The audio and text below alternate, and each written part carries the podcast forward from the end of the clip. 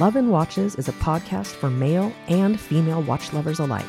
Perpetual Girl and Ranch Racer are a watch crazy wife and husband team bringing you the latest in news, gossip, controversy, and anything else that matters in the world of watches. We hope you enjoy the show. Hey, watch fam, this is Ranch Racer. And this is Perpetual Girl. You guys have made it to episode 19? Mm-hmm. 19, episode 19. Uh, if you noticed, uh, our, our last two episodes were released a week apart, and we're again one week out. So, really trying to uh, get these out to you guys once a week. Can't promise that it'll happen all the time, but uh, Life does get in the way life sometimes. does get in the way. But uh, we're having fun recording.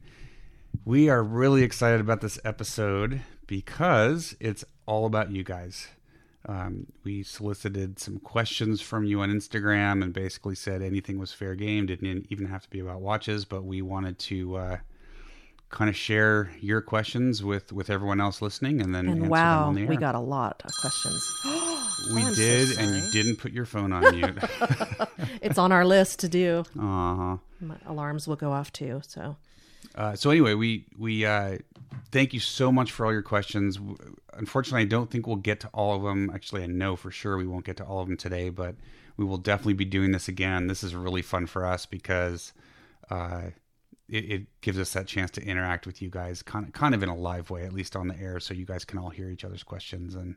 and sometimes we learn things too because you know Yeah, we're for sure. we're all learning. It's all a process. Yep, yep. So really excited for this one. We've been looking forward to it. And uh, again, if we don't get to your question today, uh, don't worry about it. We will get to it in the next episode that we'll be doing uh, a little bit down the line. But um, we only have so much time, so we really wanted to put a lot of thought into these answers, so they will extend probably a little bit. They won't be like super quick answers, but. Um, I guess I wanted to kind of start off with the fact that I'm really enjoying our new recording location here in the craft room, which initially I wasn't sure if that was going to work out, but um, it's got a lot of good natural light and um, just goes to show you that you can use your spaces in your home for just about anything. Yeah, well, plus we get to face each other. There's more space. Yes. We can see each other, which is great. We're That's not having to turn our heads. And, you know, I'm lucky I get to look at my beautiful wife the whole time we're recording, which is awesome. But uh, yeah, it's just, I, it's way better layout. So, and we're actually, once we clean up in here a little bit and I get a couple more mics, we could actually start having in studio guests, which would be really cool Yeah. because right now we're just doing our guests over Skype. So, speaking of guests, uh, we've got a lot of good feedback from you guys on our first two shows that had uh, uh, guest interviewees on. We had a great time doing those. So, first one was um, we had Much. our buddy Machek, who runs the Red Bar Sacramento uh, Watch Collectors Group. And then last week we had Terry Williams from Toxic NATOs, which we got tons of great feedback on that episode. It was a lot of fun. Terry's a great guy. that could have been a three hour episode. Oh, easily. I mean, well, it probably was because we we chatted for maybe 20 minutes just before we even Oh, hit the record button and, then, then we, we probably talked after. another half hour after so it was probably two and a half hours total on the phone with terry. It was really fun. The kind of guy that you wish lived closer so you could just hang out. yeah i would totally hang with terry. He's really cool. Um, hopefully you guys have gone and checked out his website and the straps are great straps and and his other products. And uh, anyway so we've been having fun with that and we're gonna we're gonna have some really exciting guests coming up in the next few months. So look forward to more of that. I, I actually did something this week that I haven't done before, and that was I listened to one of our podcasts in the in the truck, which I yeah had you not. have not listened to I've never podcast. listened to. I don't like hearing my voice on recording. Yeah, I, I don't like hearing my voice either, but I do listen to the show, each show that we do in my car, just because I know that's where a lot of people listen, and I'm always messing with the sound levels and recording levels and and the recording quality, and I just like to check it in the car. Yeah, I, I I did it just for fun because I wanted to. I sort of separated myself and pretended like I was listening to somebody else's podcast, and it was really interesting because it's kind of making me aware of how to be a polite listener and not interrupt because it's so easy to get excited when you're talking about a fun topic. So it actually it actually taught me a lot. Plus, it's you know as you're when you first get into this kind of whether it's public speaking or recording or you know you tend to, to say things like um a lot or Nervousness. yeah there or you or popping you know that kind of so it's good to listen to it and and realize that so that you can make it better in future recordings so I'm terrified to speak in front of groups. Yes, Terrified. I, I don't But I love this. yeah i don't mind speaking in front of groups and i i love doing this but it's You're really good at that. it is good to listen to yourself, right? Because you can be critical of, of how you sound. So, but anyway, uh, That was fun though. That To listen- fun. to listen yeah, to to us? listen to us talk about things. So uh, so before we get into the questions, we're, we'll do our normal risk checks and all that stuff. I did want a couple, just cover a couple of news items. Um, one, the biggest one probably was just announced this morning. So we're recording this on Tuesday, the eighth of January, uh, in the morning, and this just came out a few hours ago that Omega has announced it's re-releasing the original 321 chronograph movement, the first movement that was tested by NASA and certified by NASA. I think it was in the Ed White version of the original Speedmaster. Uh, so why is this significant is to for the? Apollo program? Yeah. So, uh, I have mixed feelings about this, to be honest with you, because I have number one, I have a feeling that the watches that get this movement are going to be horrendously expensive. Uh, probably 10k plus, maybe even 20k plus. Who knows? Um, and I, I just don't. I'm a little bit wary of these manufacturers continuing to look back at history rather than moving forward. Now, Omega, give them credit; they they have the coaxial movement, so they definitely are on on more of that forward Technological yeah, advancement. Yeah, they're not just constantly re-releasing things, although they do it a lot. The significance of the 321 is that it was a column wheel chronograph, and I'm not going to get into all the differences, but versus uh, the the one that followed that, which was the 861 and eventually the 1861. Same with like the Valjoux 7750. Those are cam actuated, and if you start one of those types of cam actuated chronographs, uh, or even a column wheel without what's called a vertical clutch, usually you'll see the the seconds handle kind of maybe jump a second or two instead of starting nice and smoothly. Uh, whereas a column wheel chronograph with a vertical clutch is very smooth, but even without the vertical clutch, the column wheel just has it has a really a nicer feel to the start stop pusher. Uh, it's not quite as rough or as difficult as as a cam actuated. They're more difficult to produce, so they're more expensive, and I think that's why they ended up going to the 861 with with a cam actuation because it was a less expensive, and I think at the time it was more reliable because the vertical or the the uh, the cam, not the cam, I'm sorry, the um, column wheel, which kind of looks like a castle turret, you know, with a like a on the corners of a of an old style castle. That'd be that'd be something nice that you could put on the website I, I could, yeah, I could probably do it at some point, but it's I'm not familiar with it it. has to be very precise. You can't have any burrs or imperfections. If one of the turrets, one of the the vertical things on the turret breaks, then you're you know the the, the chronograph's not going to function properly. So anyway, that was big news.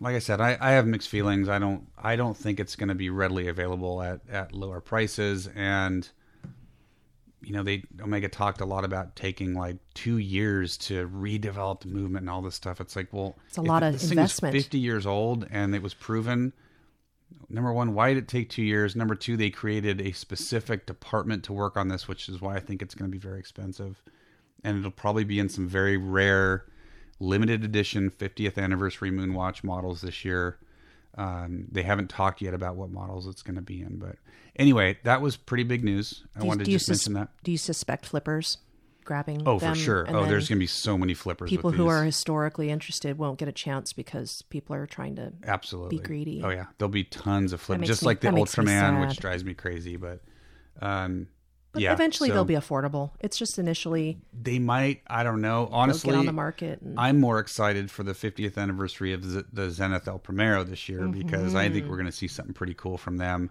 Maybe around that new Defy Lab uh, movement that's completely different from any watch movement that you're used to. It's it's all silicon and it vibrates and it's really cool. And Oh, might that, see, yes, yeah, I might see yeah. something like that. But anyway, that was the the news on Omega.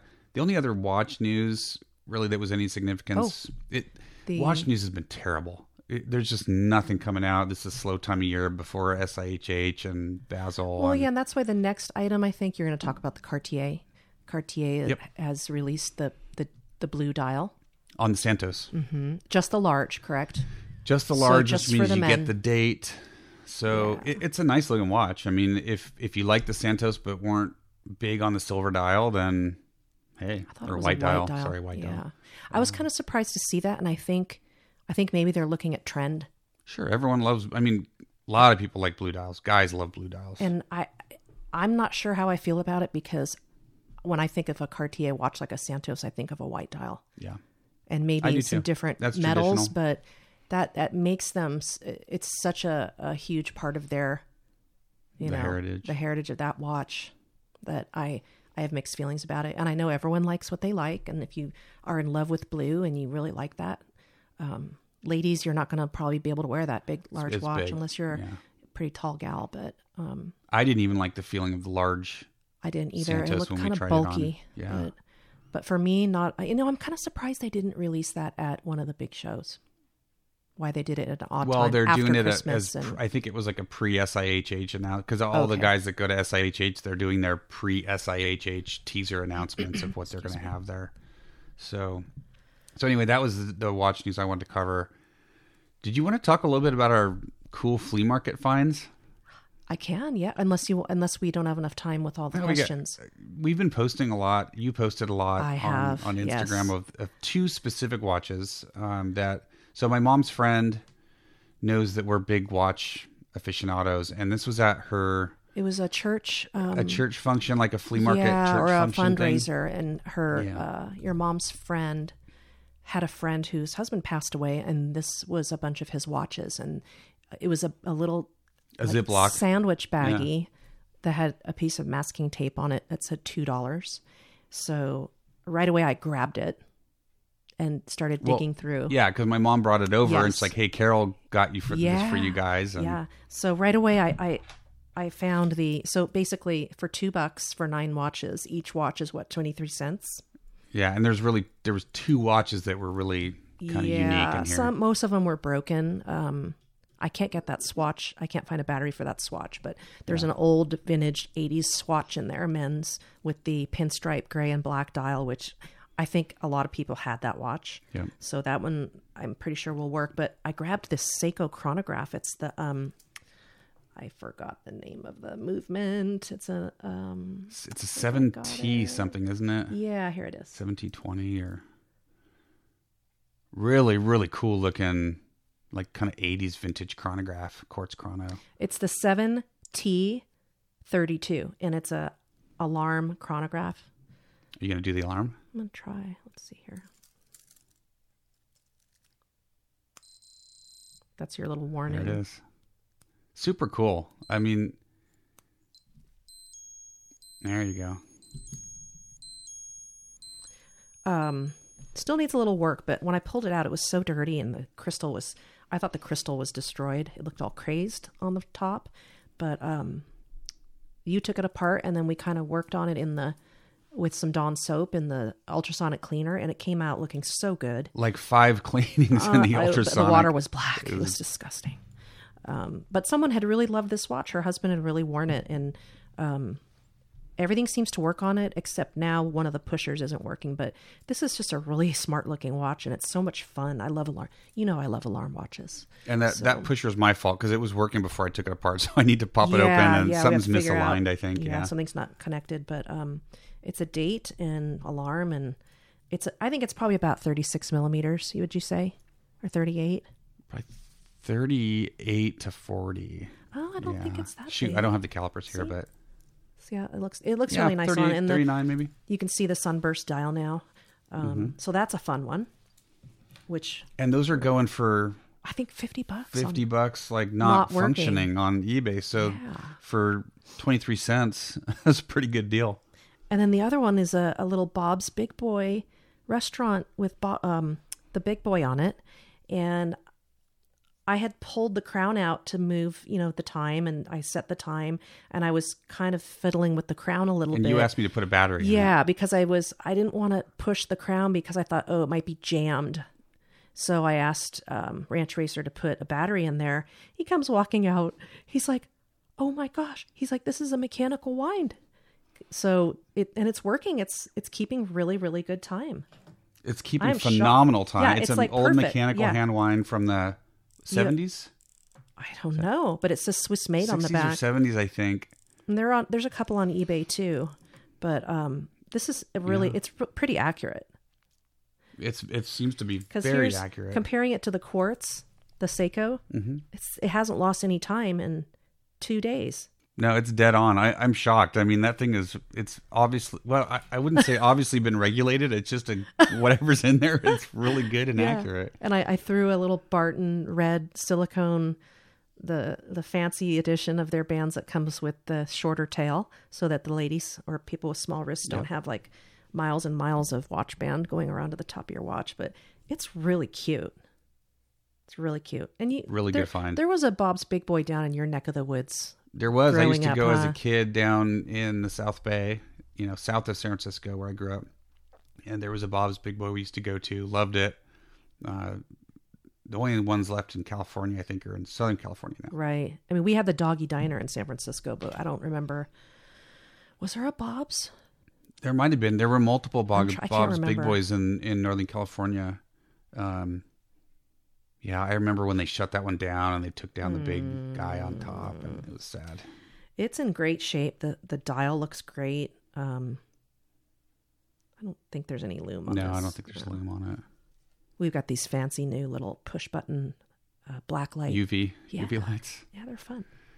Okay, so enough about that. But Yeah. So anyway, let's. Why don't we? Um. So anyway, those two watches go for anywhere from fifty to hundred dollars on eBay, and they were twenty three cents. So I mean, amazing find. yeah, I can't wait to go to the flea market. We've got one that, that Yeah, they're always most Saturdays. don't ever assume that don't ever assume anything with watches at the flea market. Usually they're cheap junk, but you just never know, especially in kind of a grab bag like this one. Uh huh. You never know what you're going to find, and these are two wonderful finds. I mean, Well, you know, Dan Henry is the one who he's he's notorious for finding amazing things at estate sales and yep. fun stuff. So I think he's said that he liked a couple of the posts that I put up on yeah. vintage. It's so much fun, and uh, you're not so much into the vintage as I am, but I think you're starting to enjoy it. It's just I I enjoy the hunt, and I got that pocket watch at our local flea market that one time. It's it's I don't remember the brand, and it's not working very well. Where it was is super it? cheap. It's on my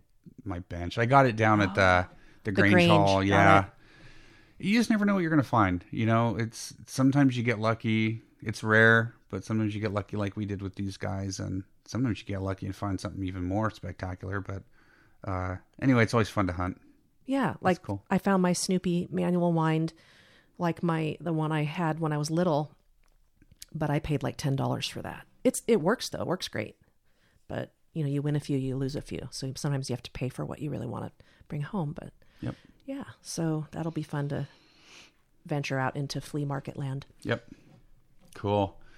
Uh, all right. Should we? Let's do some quick wrist checks, and then we'll get into questions. How about that? Okay, got it. Go for it. Uh, I'm wearing today the Traska uh, Free Diver mint dial with the stainless bezel. So it's all stainless with the nice green dial.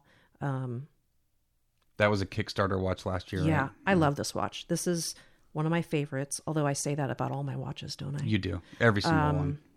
I wear it a lot. It has wonder it has pretty good loom, and the the hands are like a flower petal shape, so it's got Yep. a nice softness to it.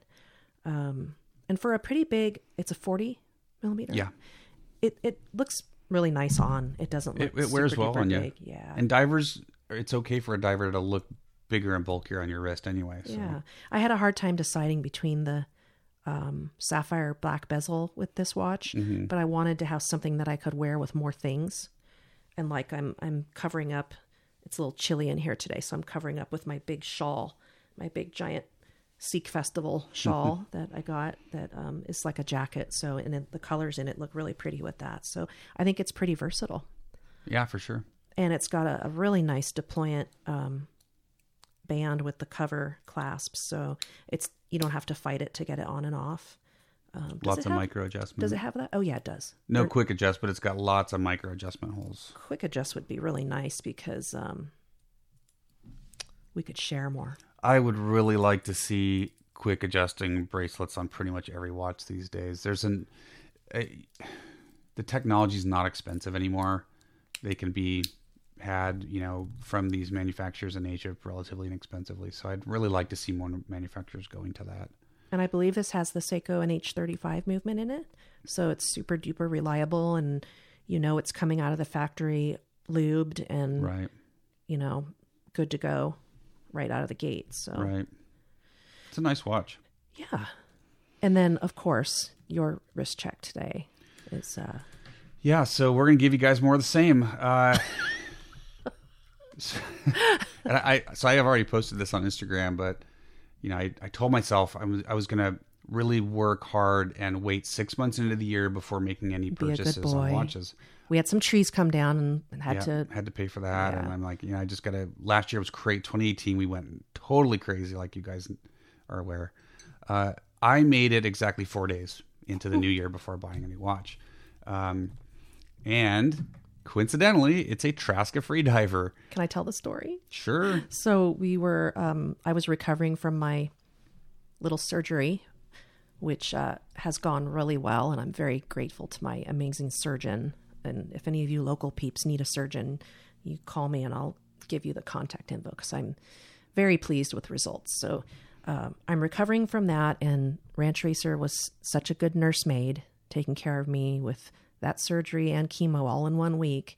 Um, I saw a story on Instagram. it was just last week Yes, just a few days ago. they released it. Yeah. And it said, uh, gray dial black bezel, only 10 left. Ding, ding, ding. um, so you saw it initially and said, oh, I really like that gray dial.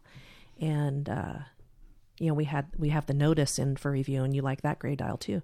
So when I saw that, I said, "Hun, you should really get it. Why don't you get it?" yeah, and I've been. I know he really like likes yours. it Yeah, I like yours and he likes my Traska. So he's been, you know, I just wanted to encourage him to get it to thank him for taking care of me. So I thought, I thought that, and I really, would really yeah, like that meant that a lot. Um, plus, I can also blame my my early purchase on somebody else, which is works out really well for me.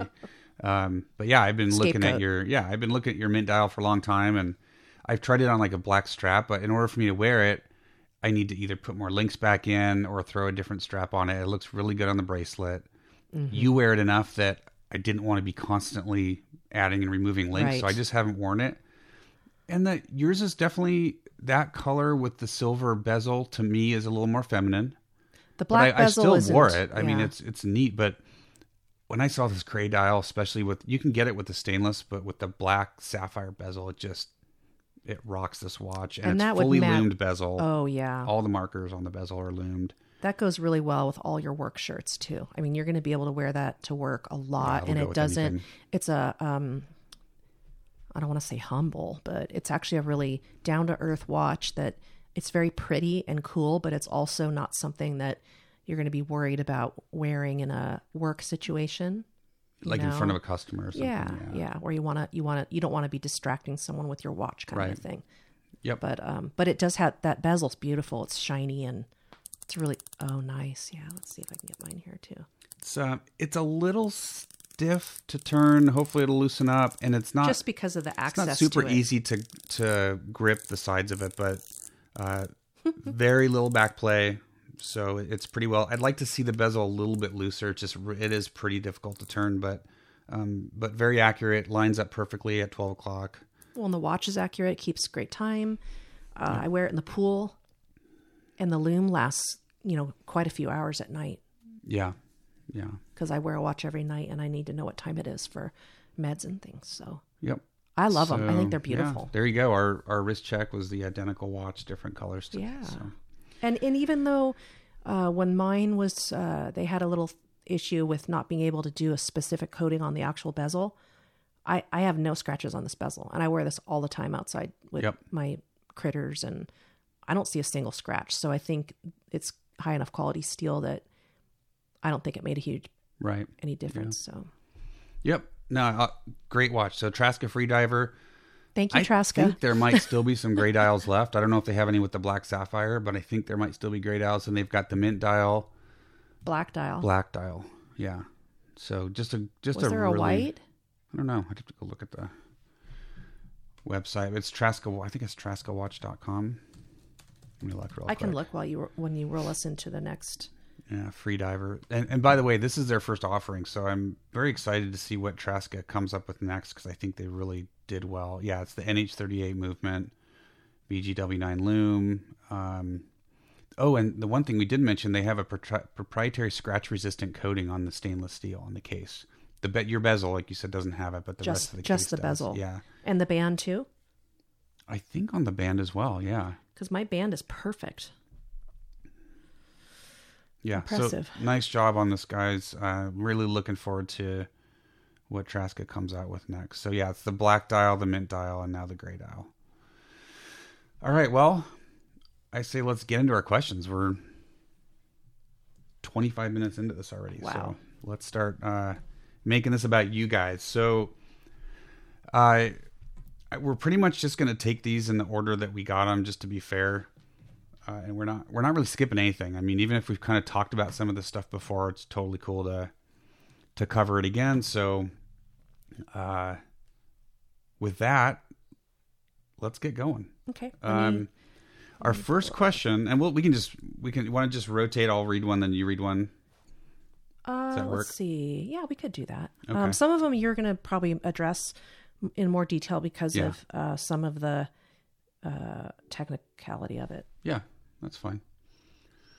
Okay, so our first question comes from, and I, I'm going to apologize right off the bat if I screw up your usernames. I, I'm just not going to get them all right, but They'll recognize themselves. Yeah, the first one comes from Tom Capt. Like Captain. I guess it's T H O M C A P T. Tom Capt. Um, so the question is, where does and I'm going to read these fully. Uh, I'm not going to. I'm going to read them as they were written. I hear a phone. Oh, that's mine. Yeah. Uh, where does your passion from watches stem from? Is it accidental, aesthetic, status, horological history, knowledge? Uh, do you want to take this first? Definitely not status. Um, yeah, that definitely rule that one we out. started out on a on a very small budget as well for me as a young person my my folks had wall clocks being of european descent lots of cuckoo clocks and they kind of filled the house all the time. Yeah, we've talked a little bit about this, like on our first podcast, Uh-huh. I think. But and then um, i got a seiko for my high school graduation that was sort of a tradition in our family. And i started collecting watches after that point. So as a younger person in your 20s living in silicon valley it's hard to afford. At least back then it was hard to afford right, anything super costly.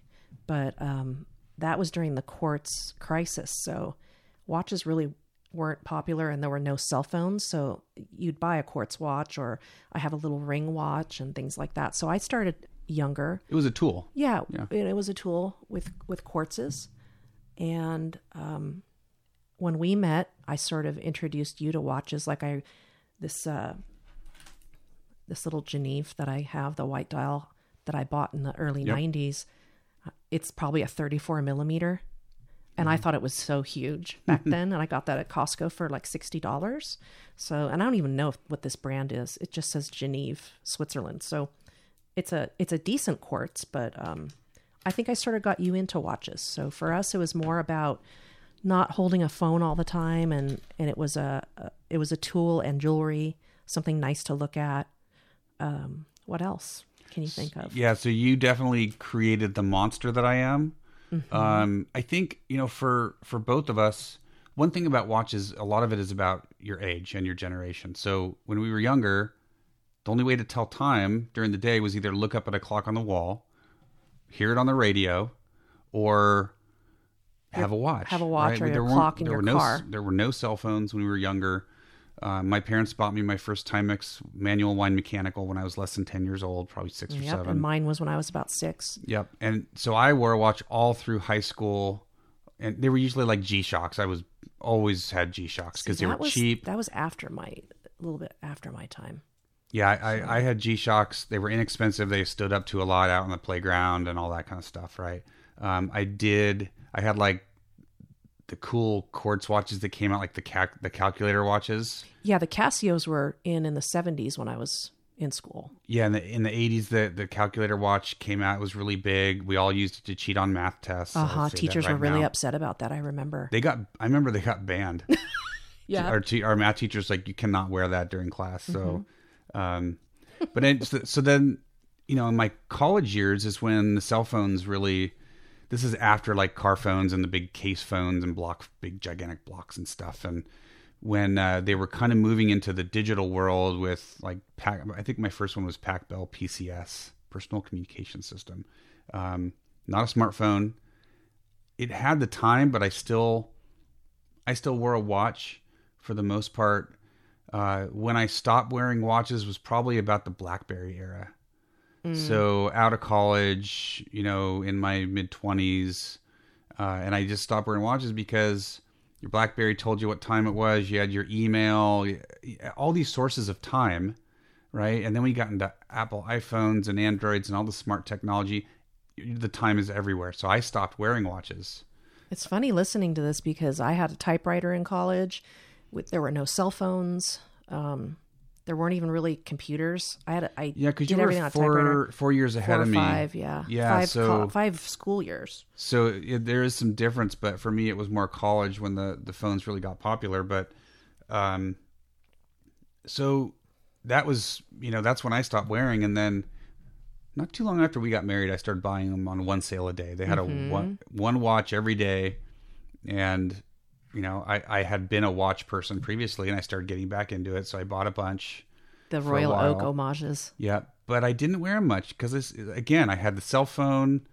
It was I'm not a jewelry guy. I don't wear any jewelry except for my wedding ring.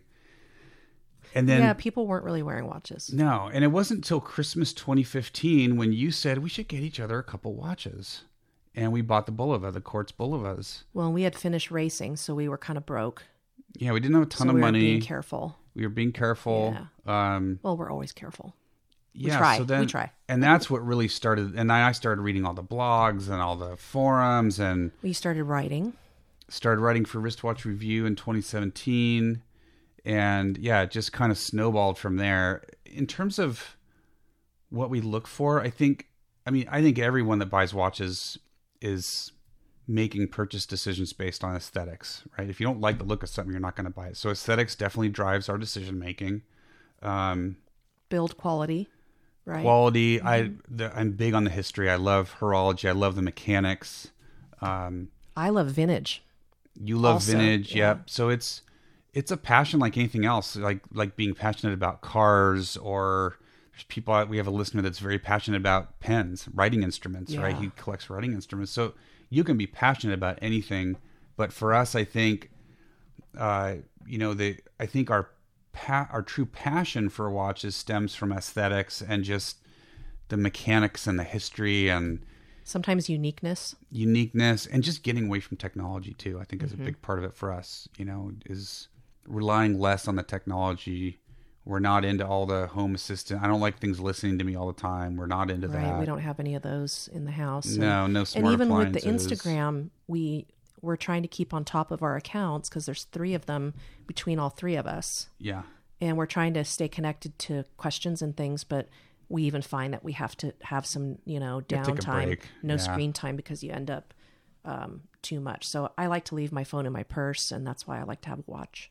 yeah and i just all day every day i'm always looking down and i just love the look of timepieces and we we we change watches frequently during the day Yeah. i might wear two or three watches in one day uh so yeah that's I, mean, I think we we answered this one pretty Right. pretty much and our and our um, collection is really all over the place ranging from my gold tone $11 chinese yep casio uh homage an homage of a casio and up to my birthday watch which is the Datejust. So yeah. that was my 50th birthday very special. So we wanted to do something Yep. which was kind of a grail as a kid for me yeah that's right. when you're young. So i think i think you covered that one all pretty right. good. Do you want to i'm going to let you read the next one. Since we're since we just talked about a Datejust. Yeah just read the whole thing. Read it word for word. Okay so this is from sweet little charlotte. Oh before i'm sorry before you read the question, sorry to interrupt.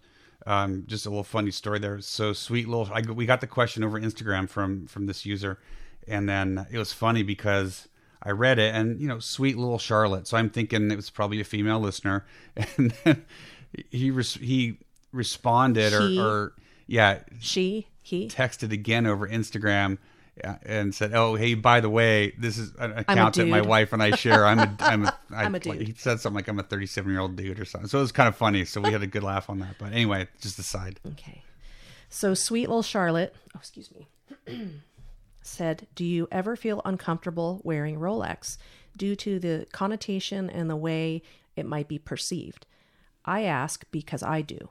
I'd rather wear something like my Panerai. It looks cool. I absolutely love it, but 99% of people won't know what it is. My point is, Rolex sends a message for better or worse. Thoughts? Boy, what That's a, a really good great question. question. It's also a loaded question, but it's a great question. We've talked we, about it a we lot. do own Rolexes, and and we talk about this quite a bit. and we have uh, pre-owned Yep. and new, Yep. mo- mo- uh, about half and half. Yeah. And that is a really good question because sometimes, sometimes I I don't like the to think that someone looks at that and perceives, you know, that maybe we're snobs because we're pretty down to earth people, and it just depends on on which watch it is. If you're wearing a like our 23 year old Explorer One, that looks like a really basic.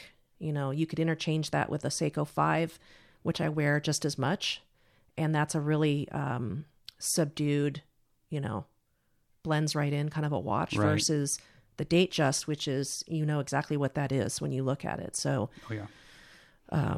I worry a little bit about safety wearing some watches, and I know you do too. I worry about you, Yeah. So but it could a- happen to anybody. I mean, it's the most recognizable wristwatch out there, right? Criminals old, target well-known brand, and the and now the resale is just yeah. absolutely. I mean, we just got an appraisal on one, and it was higher than what we paid six Yep. months ago. So it's Yep. yeah, it's tough because it's so funny that um, he actually said Panerai because that brand new That's- 30 We're we're looking at Panerais this year. is it what is it thirty? The 38. Well, you're looking at the 38, 38. I'm looking at the 40 or 42. It's match. the Luminor Duo, Yeah. the white dial. So we were thinking, you know, that might be a really fun anniversary yeah. um, thing because I don't think a lot of people know what that is. No one would really know. It'd be like, oh, Right. that's a cool watch, but and it's probably more. Some of them are probably more than a Rolex, and but people don't know that. So Mm-hmm. part of watch collecting is we do like brands like that that um, you can appreciate the the craftsmanship, the history, and you're not gonna just be wearing something that looks like back in the 70s and 80s. Movado was the same way. You you knew exactly what that was when you looked at it, and Yeah, a lot of people dial. bought them as a status symbol. Yep. But some watches, people are getting them as a milestone or a really, really special gift because it's something they always wanted, and There, yeah. it's hard to say. There's a few reasons why people buy Rolex. Uh, I think one of them is like you just mentioned. It could be a milestone, right? It could be an anniversary. It could be well, it could have been given to them by their father or their mother or whatever. yeah. But you know, I think that's that's one reason. Another reason is just pure status, right? You you get that new that first mid management job. You want to show people that you've made it, that you're, I don't know, rich, or powerful, whatever. I, I don't know, but a It lot of a people s- buy it them could be a marketing tool for you too. and they don't own other watches. They're not into watches. They don't care, but they know it uh, says something about you, whether it's good or bad. It says something about you. Well, it could show that you're successful, yep, but it al- also could be, and here's the word I love: the affectation. right. The that you're you're trying to look like you maybe can are very successful and have a lot of income but maybe you're living in a you know dumpy little place and you just have this watch to make people think that you Yeah, that you're are paying- more, that you're more than what you are Yeah, and that you're paying for in installments every month on a seven-year loan, Yeah. right? I mean, so It- yeah, it could be anything it could be anything. Uh, our reason for buying Rolex was it was actually kind of interesting because we had some some Swiss friends that went back to Switzerland and they knew we were into watches. He's like, "What can I, you know, what can I bring you?" And of course, I said, "You can buy me Rolex," right? Jokingly. because he was going on a tour of the factory Yeah, we hadn't. I mean, we we had looked at some Rolexes, and I knew about the brand. I totally appreciated the brand. I knew the history. Um, really, really liked the history between uh, behind the brand. I think it's it's a, a wonderful brand. Um, and he brought us back the latest ca- uh, Mm-hmm. the the catalog, and you started looking through it and I going, did. "Wow, I never realized that the number of offerings, how how pretty these things are." Well, the we both started stainless. looking, Yeah. I, growing up, all I thought was like the ones you get in Tijuana that are all gold, Datejust, or diamonds, or fakes, yeah. very flashy type things. I think of that you kind of can't wear every day with your jeans or your grubby boxer shorts, right? But then I came across the those new 34 millimeter different color, the wine grape colors, which I don't think they're making anymore. I think that's what they told us at Tourneau.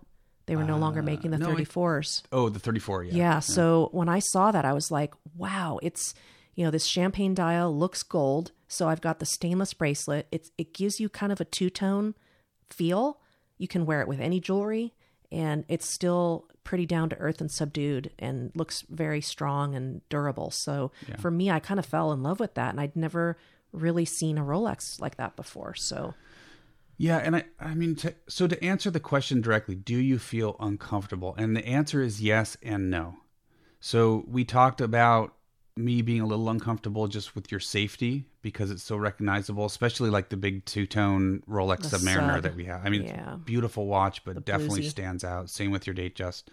So in that respect, yes. But in terms of like, do I care what some stranger that I don't know thinks about me if they see me wearing Rolex? I could care less. I honestly don't well, care. if they spend a few minutes talking to you, they're going to, I'm right, if they're assuming going to they're get going to know you're me, a nice person. then they're not. But but anyone that just looks at me and makes a snap judgment, it's probably not someone I want to wouldn't want to know or hang out with anyway. So I honestly, I've never really cared what people think about me in that respect. Um, but I also have, I do have to be conscious about being in sales. You got to be conscious about how you present yourself to a customer. And what I mean by that is, you don't show up in a Corvette, right? Even if if it's a used Corvette and you paid less than a new Honda Accord, you just don't do it. It's just not for me being in, in sales, it's not appropriate for my customers to see me like driving up in something like that. you don't want them to think that you do so well at your job. Yeah, yeah. Well, and I'm a systems engineer, so I'm not really I don't make big money on on uh, Commission, commissions anyway. yeah. But I'm still on the sales side of things. So for me to show up at a customer with a big blingy Rolex, I would feel uncomfortable only because I don't, you know, I- I don't know how they're gonna would react to that, and so that's why the answer for me is yes or no. I don't care what strangers think. I could care less about their opinion of me. Um, I bu- buy Rolexes for very specific reasons because I just like the brand. The quality is unbelievable. Um, the execution's great. Obviously, Accuracy. their marketing is really good. Um, I like that they don't have these ridiculous pop star um, brand ambassadors. They it's do all have quite more, a few brand ambassadors, but, but, they're, they're, sporting. Little, yeah, they're, they're, sporting or It's a little more legit. or I I don't want to say high class, but like opera singers, and it's it's not like different Lady target Gaga market, and yeah. you know the Tudor stuff, and so I, I appreciate a lot about the brand, and I, the, the watches are beautiful. There's no way around it. They're and they're well executed. They haven't changed much over the years, so they're They haven't they've no. they've they've They're like you said, well executed, very consistent. But I still feel a little weird shopping in the Dollar Tree wearing one. Yeah, again, it's it's I feel it's the like a situ- jerk.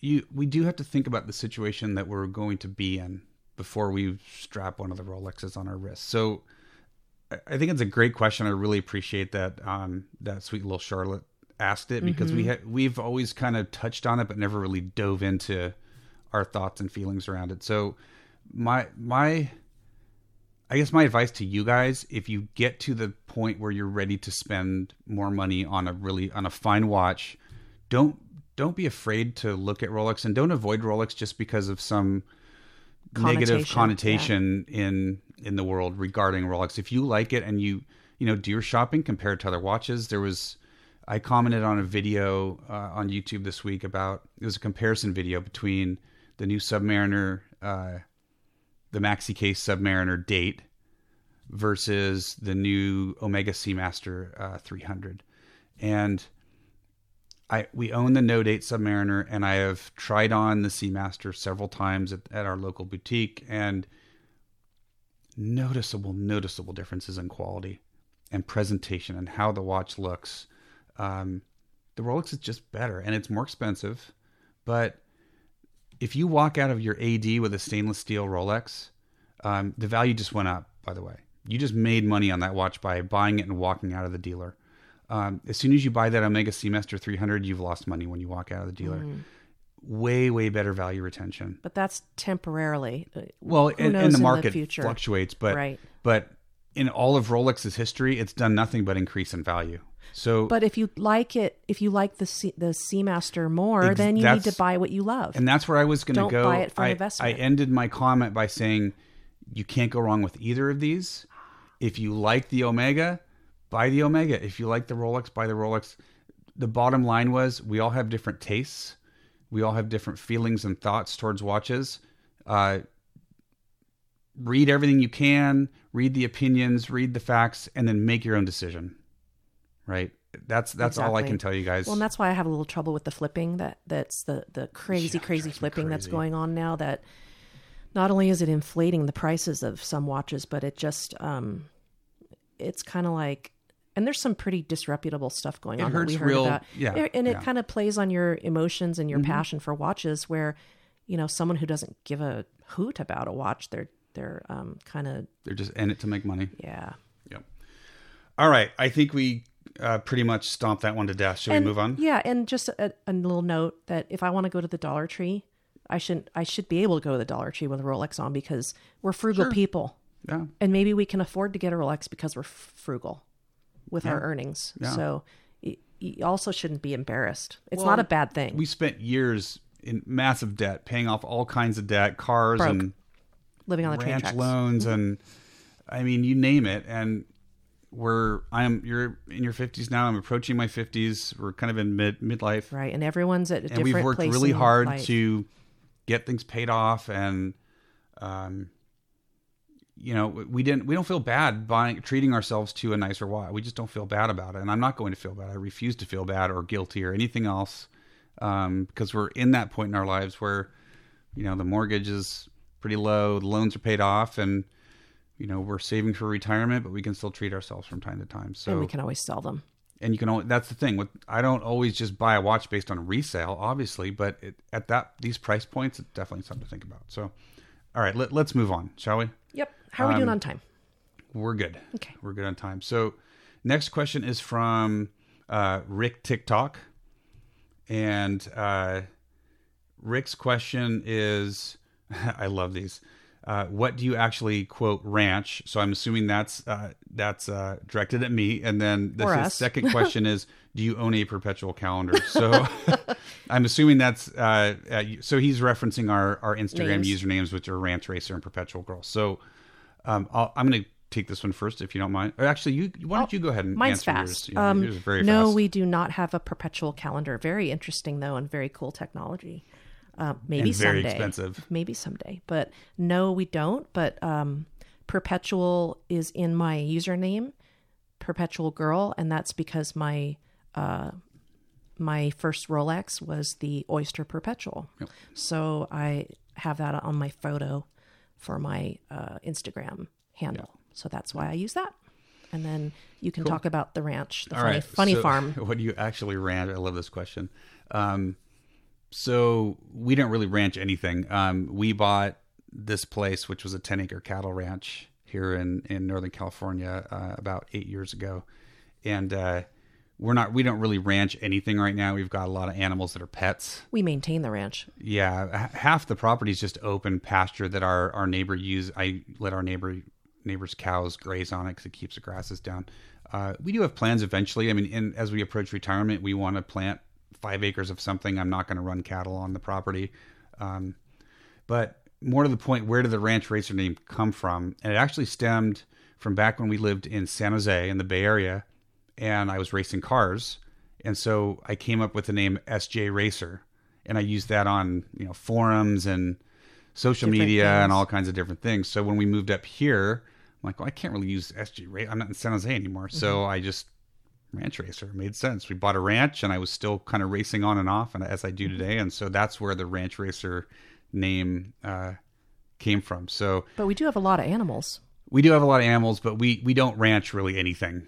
I love the question. What do you ranch? Well, quote. we don't so have cool. agriculture. We don't have a food product, but we uh, certainly have livestock horses, donkeys, yeah, geese, but we don't. We're not making money Lots on. It's not a business. They're just our it's, pets. It's so- their rescues, and I've rescued quite a few waterfowl, and I have some elderly donkeys. Yeah. Uh, we have an old older dog, so it's mostly a gentleman uh, hobby farm. It is, and we probably won't ever ranch anything in terms of cattle or horse raising. We will probably farm though, and we are going to use our, to our five acres trees, of pasture yeah. to plant. You know, we don't know olives or We have a test orchard. grapes. We're on the the doing so Auburn. Wine Trail. A lot of wineries around here, and we thought about maybe doing that, but neither of us are really wine We're people. not wine so, drinkers. um, so anyway, uh, great question, Rick. That was a fun one. You want to take the next one? Uh, I'm going to turn that one to you because this is more your thing. Oh, okay. Um, okay, so our next question comes from uh, Turn the Table Gently. That's I don't know what that means, but it's a very cool username. Um, and Turn the Table's question is: What are your thoughts on the Stowa Classic Flieger 36 millimeter, and what is your favorite Flieger watch? You know, I don't even know if you knew about Stowa before this question. Did, I- did I knew you? about You knew yes. the brand, but you hadn't really looked at the I'm, I, watches. we don't have a Flieger, and it's not something that we've gotten into yet. It, it really isn't. Um, you know, I, I know a decent amount of, about the Flieger and the history of the Flieger, which was, uh, you know, obviously a German term and designed for uh, originally for German pilots to be able to easily read their watch. They tended to be quite large, um, matte black dials for zero reflection, flat crystals, big white numerals, easy to see everything. Uh, the traditional triangle with the two dots up at, at 12 o'clock to be able to quickly recognize uh, 12 o'clock. Maybe you had to, maybe you strapped the, the watch to your knee, you know, to your leg in the airplane because they, they also made these really long straps for them.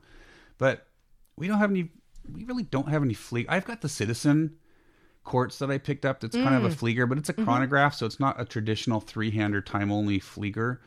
Um, so in terms of what our favorite Flieger watch is, I don't know if I have a favorite Flieger just because I haven't really shopped them that much. It sounds like it would be a really useful tool watch to have, especially with yeah. if it has good loom. I'm always looking for a good watch to read at night, readable. Sure. It's very readable as a classification Yeah. of watches. Yeah, so I and you know, there's like IWC very well known for their Fliegers. I wouldn't personally buy one. I think you they're a little too expensive for what you get because a lot of them they do have some in-house movements, but a lot of them are, are off the shelf and they're priced pretty high. Uh, so Flieger, for those of you don't know, I, I just kind of explained how it originated. And there's a couple different types of dials. There's what they call the Type A and the Type B Flieger dial, and basically the only difference is the Type A just has one through twelve on the indices around the dial with with uh, Arabic numerals one through twelve. Um, the triangle with the two dots at twelve o'clock, uh, and that's it, right? And then very legible, big hands, usually big seconds hand. You can see everything. The B dial uh, has uh, it's around the outside instead of the one through twelve, which are your, are your hours. It's got five through sixty every five minutes, so 5, 10, 15, 20, 25, 30, etc. on the outside, and then it has an inner another inner second index with 1 through 12. So it's basically got both the hour and the minute uh, indices on the face of the of the dial. The B dial obviously is a little more crowded. Um, you can buy Fliegers now with a central seconds hand or a sub seconds hand, usually at six o'clock. That was kind of the, the traditional dial layout. So that's what a Flieger is. Um, like I said, I don't really think we have a favorite Flieger watch. Although what I will say, if I were to buy a Flieger, it would be a Stowa because they've got a great history of providing these watches to not just the German army, but multiple uh, com- uh, countries throughout various conflicts and throughout the years. And Stowa has a great reputation. They don't just make Fliegers; they make the Marine Classic, which is a classic white dial kind of Marine style watch. Um, so they, they make a bunch of different ones, but the Flieger is kind of their bread and butter. In terms of my thoughts on the Flieger 36, I, I think it's it would be a fantastic choice. Um, they also make it in a 40. And, you know, a month ago, I would have said I personally wouldn't purchase the 36 for my seven and a half inch wrist. But a lot of you guys know I tried Perpetual Girls 36 millimeter Explorer, Rolex Explorer 1 on a NATO strap and loved it. Really loved it. Didn't feel it was too small. Actually, made a video on YouTube you guys can check out where I talk about watch sizes and I use the Explorer as an example. Um, so I would have said no, I, I'd go with the 40, but if you look at the lug to lug, the lug to lug on the Explorer is about 43 millimeters, and with that NATO, it wears really good. The lug to lug on the Stowa, because it's got taller lugs, is 44.6, so approaching 45 millimeters. So great lug to lug. I would totally wear this watch. And if we were going to buy one, I'd probably buy the 36 because we could share it. Right, and, And it's the no need to have same size as the Hamilton mechanical that we got in. Yes, That we yeah. that we reviewed, and that was the 36. Yeah. Or was it 35? No, it was. It's either. Yeah, I think it's 36. But that had a really long Tall lug, lugs, and it looked yeah. really big, Yep. very big. So I think the price is pretty good. It's just under a thousand uh, U.S. dollars, uh, and I think you get a lot for your money. It uses the the ETA two eight two four. Some of their Fliegers use the twenty eight oh four, which is a mecha- uh, manual line mechanical, which is really cool. I kind of wish the thirty six had the mechanical because if I'm going to do a Flieger, I want like a true original Flieger, and they weren't automatics. Like they the were nostalgic, they were hand uh, wind. yeah. But still, nothing wrong with the 2824. Really nice decorations on the movement. Some of it comes with a sapphire case back so you can see the movement. Some of them, and I don't know if they do it with the 36. They might, but Stowa offers a lot of customization. So you can put your name on the rotor on some of the automatics. You can uh, put your initials on the main barrel, spring barrel on some of them on the mechanical wines. Um, so they they they have some fun with it. So if you're into, you know, like we could buy one and put Love 'N Watches on the rotor, right? That would be kind of fun. But in any case, uh, I think it's a great watch. I don't think you can go wrong. I, I don't think you're overspending for it. Um, Stowa, it has a great name in Fliegers. I wouldn't go anywhere else for a Flieger personally. I definitely wouldn't do like an IWC or anything like that. Um, there are some other smaller brands that make them, but I think this is like for me, this is the brand. If I'm going to buy a Flieger, this is where I'm going to go. And I really think the 36 is a fantastic size, especially if you're going to share it between two people. Absolutely. So, uh, so I hope that answers your question. Go for it. Cool.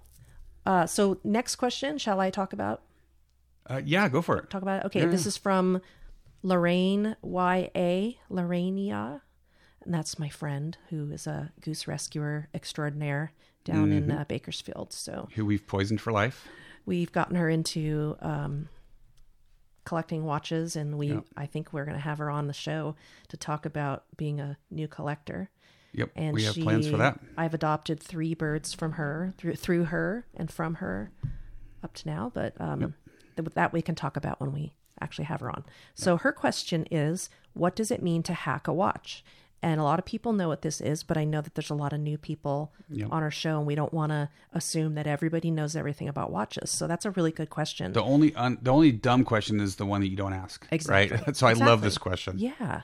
So it uh, what hacking is is when you pull out your crown and your second hand stops so it pauses your watch so that you can synchronize it to your atomic, you know, timing so when you set it. If you pull it out, you can uh then rotate your hour and minute hands, but your second hand stops. And normally you pull your crown out and stop it at 12 perfectly, and then wait for your time to catch up, and then you push your crown in when it starts again. So, why, why don't you talk about the how that originated? Because what I, I don't know what the actual word I don't really if the either. word did. I know where it started being used. So, uh, it came from mil- military use. So, uh, when soldiers were getting ready to go out to battle or, or take part in a mission, they had to synchronize all of their watches. If the seconds hand doesn't stop, there's no way to do that. Uh, actually, I'll, there do. there might be, and I'll talk a little bit about that. But um, so this what it's also referred to as a stop seconds. So the stop seconds complication was invented really for this type of usage. So everyone could stop their watch right with the seconds hand right at 12, um, set the time, and then they would say hack. Everyone would push their yeah, crown in, and now they're right. all synchronized for their mission.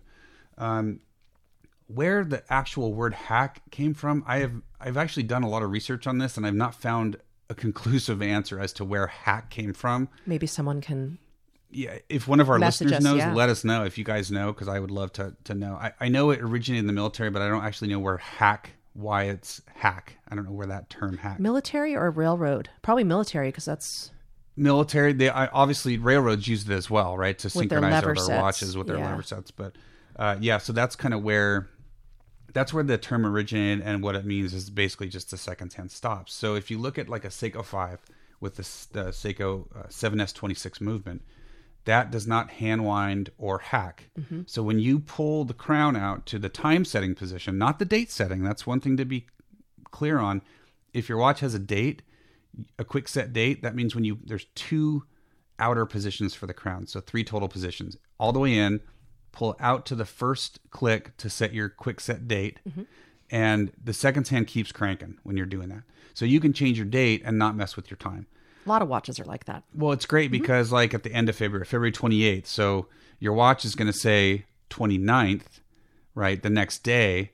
But if it's March 1st, you just pull out to the first position, advance to one, and put it back in. You don't have to mess with the time. Um, and then hand winding refers to uh, if you have an automatic rotor that winds the watch when it's on your hand. With newer movements, you can also manually wind the spring, and and you know get some power reserve in there. With the 7S26, that's a non-hacking, non-manual wind. So there's no manual wind. You have to pick it up and actually spin, Spin it. it. right to get it the movement to start cranking. Is up. that the same as the Orange Monster? yeah, that has a 7S26. Yeah, that's a day date, isn't it? Yes. Yeah. And then talk a little bit about while you're setting your time if you have a day date, because uh, newer people who are just new to watch collecting may not know that Oh, you can yeah. damage your watch. Yeah, so normally between so when with some exceptions, like if you look at a Rolex, the Datejust where right at twelve, that date flips instantly. Most watches don't don't behave in that manner. Usually, what happens around nine or ten o'clock at night, uh, the the wheels between the main uh, timekeeping gears and the date wheel will start to engage, and for anywhere from four to six hours, that date wheel is moving. Now, in a lot of movements, there's some plastic in there, and if you try to uh, manually, if you pull it out to the first setting and try to do your quick set date, like between 9 p.m. and 10 a.m., uh, you can potentially bust those those plastic gears. You can break it. So, whenever you're setting your date, always I always recommend getting it getting your main time out of that 9 to 9 p.m. to uh, So you just know, set it to like 3 six a.m. o'clock, right? Yeah, set it to six o'clock. Get your date. So usually set it as the date the day before, and then you pull out once your seconds hand reaches twelve. You hack the watch, and then you wind until you get to the next day. So now you know you're you're at AM, and You're then you set flipping your, your, own time. Yep. Yeah. Yeah. So it doesn't matter if it's 6 p.m. or 6 a.m., right? You just set it to 6. Yeah, it doesn't matter. You just want to be out of that three to nine range. And I know this. I'm just I'm Yep. just bringing it up theoretically Yep. so that everyone can understand if it's something new to you. Yeah, yeah. You just want to be out of the three to nine because you don't necessarily know if if the watch has been sitting. You don't know if it stopped in the PM or the AM, and if it's between nine and three, make sure you get it out of that range before you do mm-hmm. the quick set date, just to make sure you don't bust any any parts in there. And some watches have buttons like the Omega Speedmaster. I'm not sure how your manual one is. Yours is a no date, right? That's a no date. Okay, so mine has the date Quick set push button. and it's got a little push button that I can use a little wooden toothpick for, which Yep. is really nice. Yep. So those are those are pretty cool. The one thing I also wanted to throw in here was something called zero seconds. So some higher end pieces have something called a, a zero seconds complication, and what that means is you don't have to wait for the seconds hand to get all the way around to twelve o'clock. If it's if the seconds hand is anywhere, when you pull the crown out to time setting, it automatically snaps back to, Like twelve a o'clock. minute repeater. Well, not necessarily like a minute repeater. It just you don't have to wait for it. There's a gear mechanism that automatically snaps the oh, seconds hand to zero. reset like a chronograph. Exactly. Except it's Oh. doing it with the main timekeeping seconds hand. So it's kind of cool. You don't have to sit there and wait for it to get to 12 and then pull your, you know, quickly pull your crown out to make sure you get it right at 12 if you're, you know, anal awesome. about such things. I which love kind of learning am, new but- things. um, so yeah, so some higher end watches have something called a zero seconds, which is different than a stop seconds. Stop seconds is just your basic hacking seconds hand stops when you pull out the crown. Zero seconds complication is when it actually snaps back to 12. My quartz powered um, Bulova Precisionist does this. So when I pull out to time setting, the seconds hand, you know, rotates around smoothly to 12. It doesn't snap back because that's not mechanical. It rotates around. I think some of the G Shocks do that too, don't they? Probably wouldn't surprise me. It's or- easier to do with quartz, obviously, because there's no mechanical complication It's in just there a doing program. it. Yeah, it's just a the IC, the integrated circuit, just says reset it to zero. So, Mm-hmm. so anyway, great question. Um, Thank you, Lorraine. Thank you, Lorraine. Uh, hopefully, we cleared that up for some other folks that maybe didn't want to ask a question like that. But remember, the only dumb questions are the ones you don't ask. So, um, And I learned something too. Yeah, so we're going to ask for more questions. We're not going to get to all these. We are going to ask for some more because we're probably going to just do a second installment because this is really fun for us. So uh, let I think see. we have time for one more, and then Yeah, we're at think over an life hour, is getting so- in the way. Let's do one more, and then we again we really apologize if we don't get to your questions, but We will. we have decided we're just going to do another episode next week, uh, part two. So we're going to get to all of our questions. So, last question for today. Uh, this comes from Aggressive Timing Habits, which I believe um, he is local in Northern Ah. California here in San Francisco area. Uh, another another uh, My old great grounds. listener and follower on Instagram. And Haven't you met him at got- Toppers? I don't think so. I don't think I've met. Oh, that was uh, unexpected. I've never, re- yeah, and I've never really revealed who I am at Toppers. I've told like maybe one person, but uh, anyway. So aggressive timing habits asks, "What is the next Grail for you two?" You want to take this first? Sure. Um, well, I guess as far as Grail, I have different definitions of Grail. Like, what's an affordable Grail, and what's a completely like what is unobtainium? Yeah, like attainable versus I will never own. Right. Yeah. So, uh, I think affordable Grail, something I'd, I'd really I really like right now is the Panerai thirty. You like the the Luminor The- Duo thirty eight, yeah, the white dial.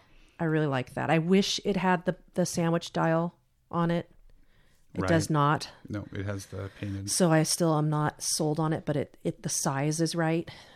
And And by the um, way, when when PG says affordable, we understand that may not be affordable for everybody. correct. For us, it's, all relative. attainable. Yeah, it's, attainable. But you know, things will be sold, and you know, everyone's got their own budget restraints, and Yep. sell something to you know. I recently sold a watch, so we're kind of finding what we really like, and we're enjoying them, and then selling them if we don't enjoy them, and let someone else be blessed with it.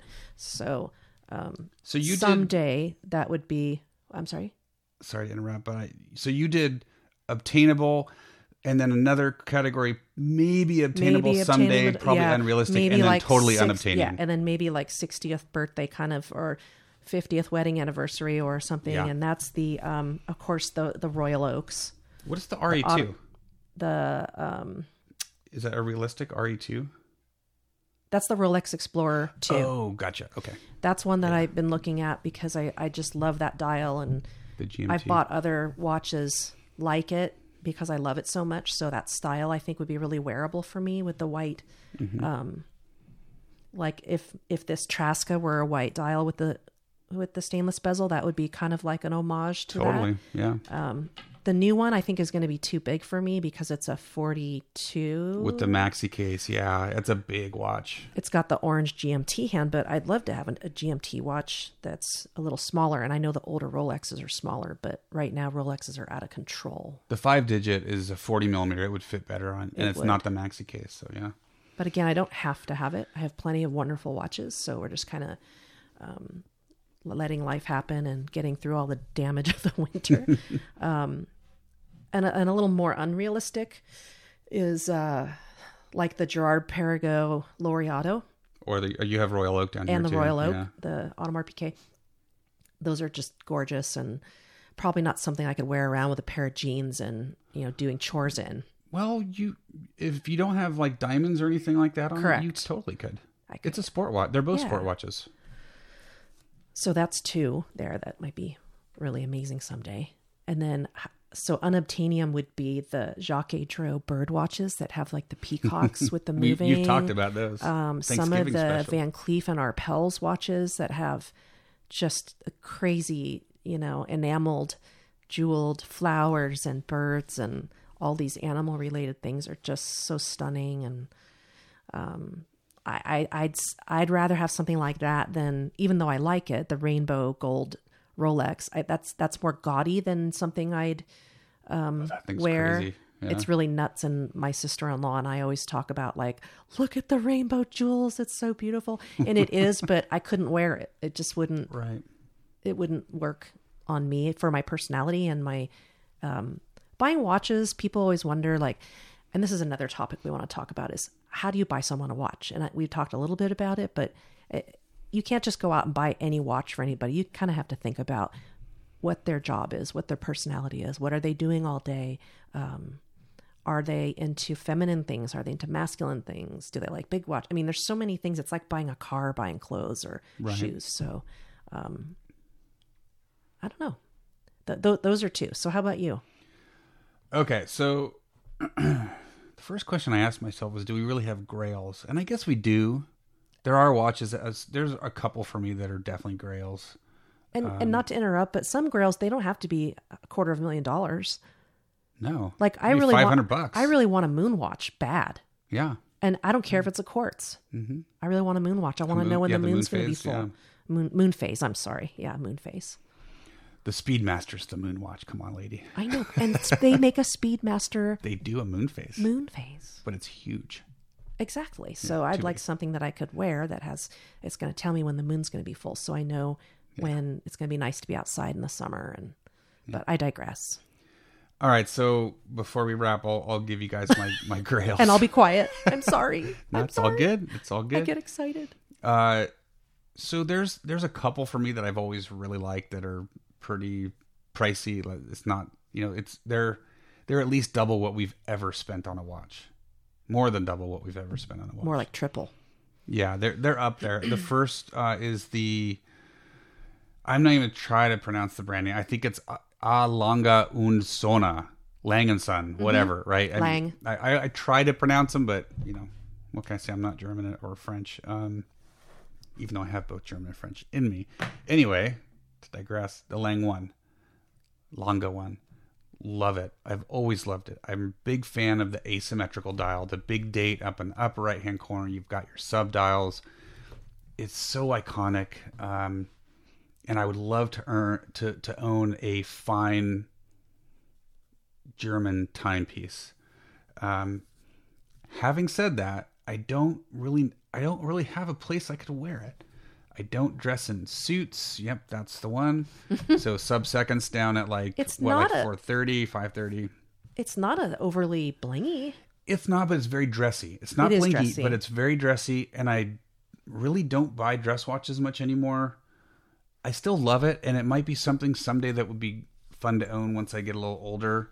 Um, I just love the layout, you know. And then you get into like the moon phases, and and they're just beautiful, beautiful. Mm. I sure watches. liked that Detroit one that you did the hands-on review. That oh, was Oh, the new moon very, phase, Yeah, yeah. that was. I love that. I'd like you to own that someday. I kept comparing that to like Patek. It's got the very complicated dial, and Yeah, that's a, that was a stunner.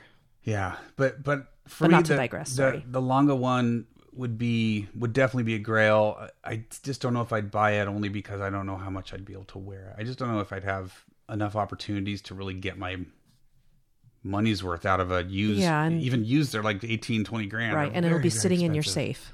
Yeah, and I that's not you know if something's just sitting, then we consider selling these days. So that's one. I'm also gonna uh, throw the Royal Oak out there. I, I do love the His look of the Royal. Oak. Um, you know, just the basic three hander, not the chronograph or the or the offshore or anything like that. That's just the like the ultra thin, very cool.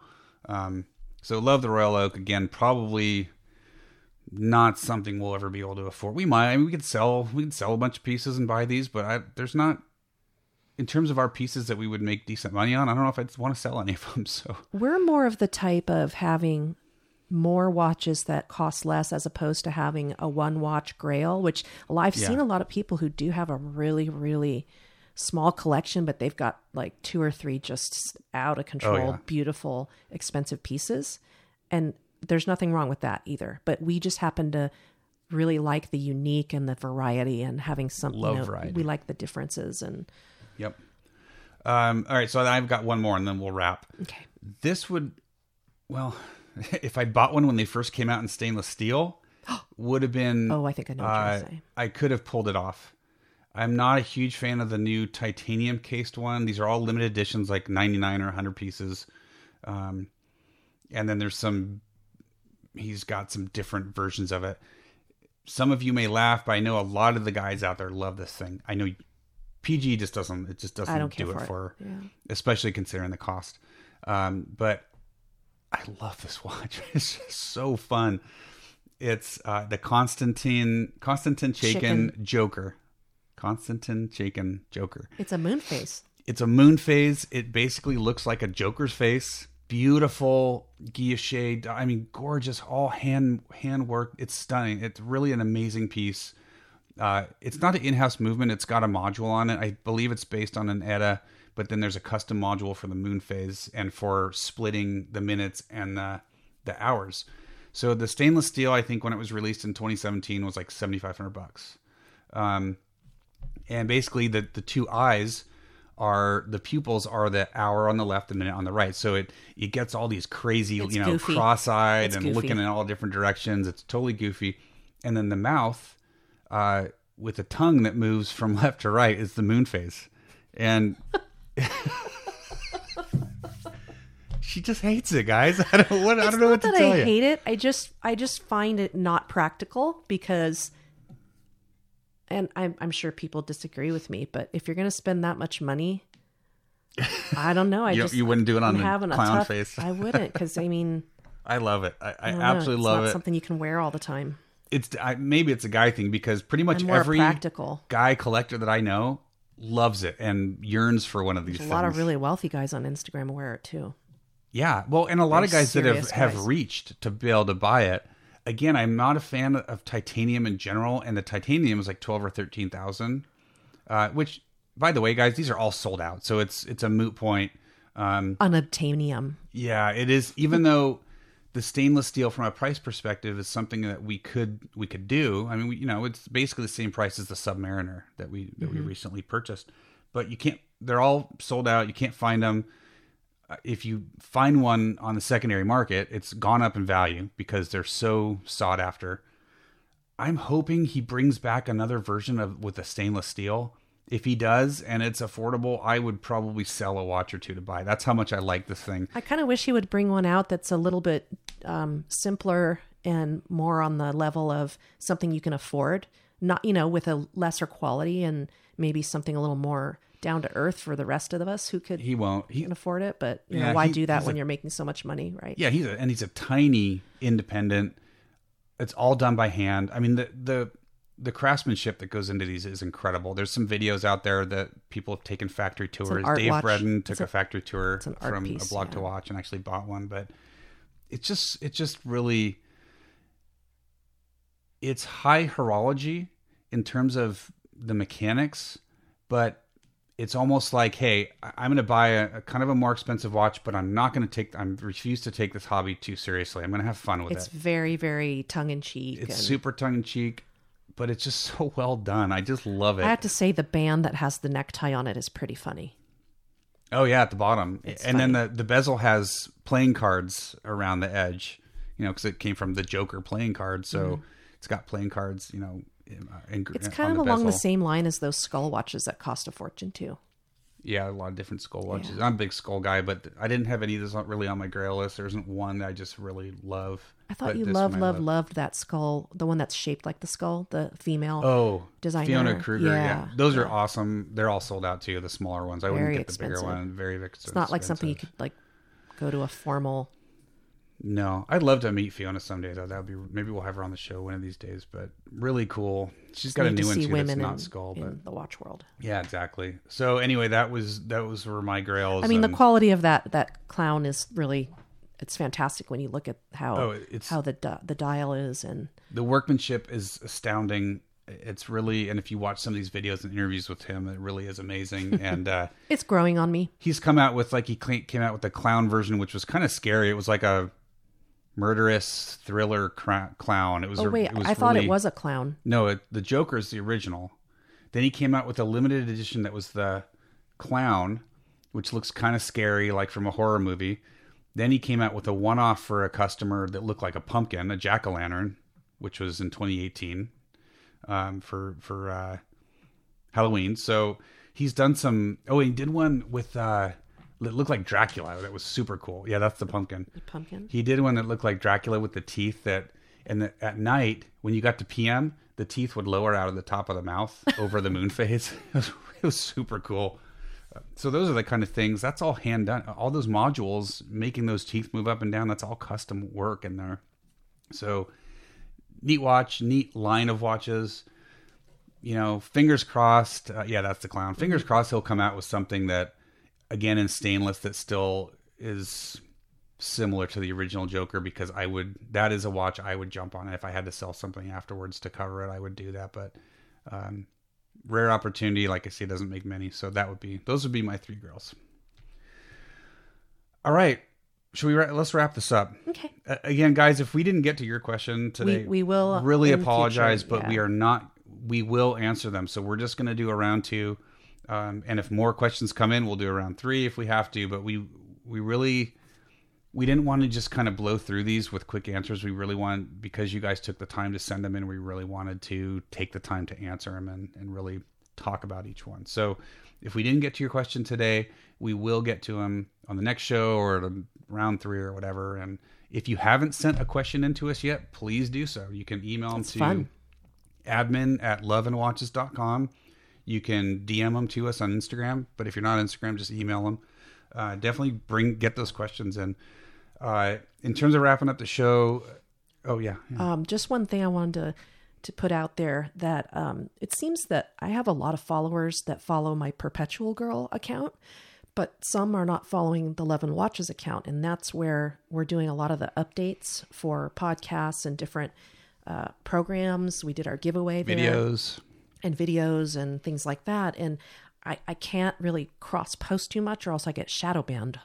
Yep. So in order to communicate, I get punished. So we want to make sure that everyone's following the Love 'N Watches down if we Instagram. yeah, if we if we do any kind of a any kind of a um, giveaway, we want to make sure everybody's following both. So because I don't want I don't want to kill my personal account because I it's mostly watches and it's almost 100 percent watches. So we're kind of doing a little bit of all three of us. We don't want to.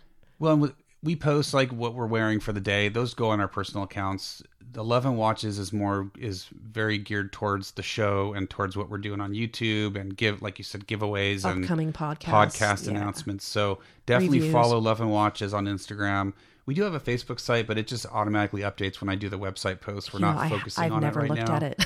yeah maybe at some point we'll do it. Um if, if there's someone out there that really thinks we need to be on facebook definitely reach out to us let us know. Um i'll if we There do more on though i'll probably look for some help because i just don't have time to do it There's so. there were some data breaches on Yeah. Facebook lately, so we're kind of nervous so about that's that. Um check out the youtube channel. We're definitely growing subscribers. Uh we're if i posted every week i know we'd get more subscribers quickly. I think once we hit 100 we could do live streams and live streams is something that we're thinking about for the future. You guys know what we look like now.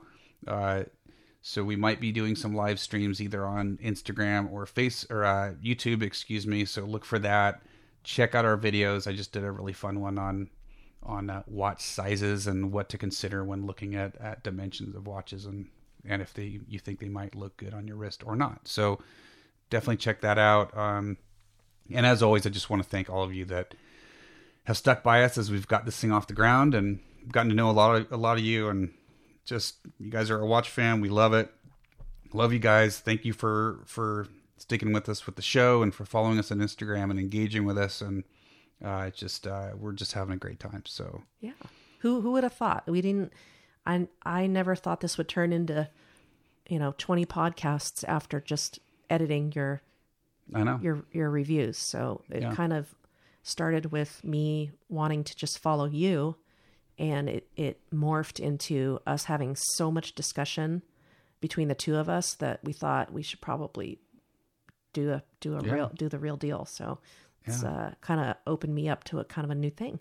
It, it's been a ton of fun, and now we we really He's got allergies. Excuse me, guys. What- we really want to bring more to you, so we're we're going to work towards doing this every week. we're going to have guests on, a lot of good stuff lined up for you. Um, yeah, definitely review us on on iTunes if you listen. I think most of you guys listen on iTunes. Please Or get a, Spotify, maybe. or Spotify. Get in there, give us a you know one through five rating on stars, and if you got a, a few seconds, uh, you know, give us a quick review. Let us know. Um, also, always happy to take topics. I had uh, one of our listeners suggested a topic this morning that we've kind of chatted about. So definitely always open to topic suggestions from you guys because we want to deliver what you want to hear. Uh, it's it's one thing us just talking about something we care about, but let us know what you want to hear about and uh, look for some exciting stuff coming up maybe some uh, collaboration with another podcast out there who knows um, and like i said we got the guests coming on just all kinds of fun stuff so oh one thing i wanted to mention i'm not going to say yet what the prize is but for those that have been regrammed through the end of 2018 we are going to be having a drawing for a prize for you guys for a giveaway. So that's why I keep harping on everybody on Instagram. Make sure you're tagging us at Love 'N Watches and using the the hashtag Love 'N Watches um, because we haven't quite decided on the frequency yet. It could be every three months, every six months. Um, but we will be doing giveaways for those that get regrammed. So make sure you're tagging us for a chance to get regrammed, and you're going to be in with a shot, a really good shot, because we only do anywhere from one to three regrams a week. Uh, so your chances are going to be pretty good at at uh, winning the giveaway for our regrams. So definitely tag us and use the hashtag, and you'll be in it for a shot at winning something. So next couple podcasts and on Instagram coming up here in the next couple weeks, we're going to let uh, you first rounders uh, know what you're going to be in with a shot at winning. So I think that's it. Are we good? I think we're good. Let's wrap this because I got to go to work. Yep. and I have to let some really noisy birds out. Yep. So, guys, as always, thank you for listening, and uh, we will see you guys for episode 20. This is Ranch Racer. And Perpetual Girl, have a great day. All right, hang loose, guys. We'll uh, talk to you in a week.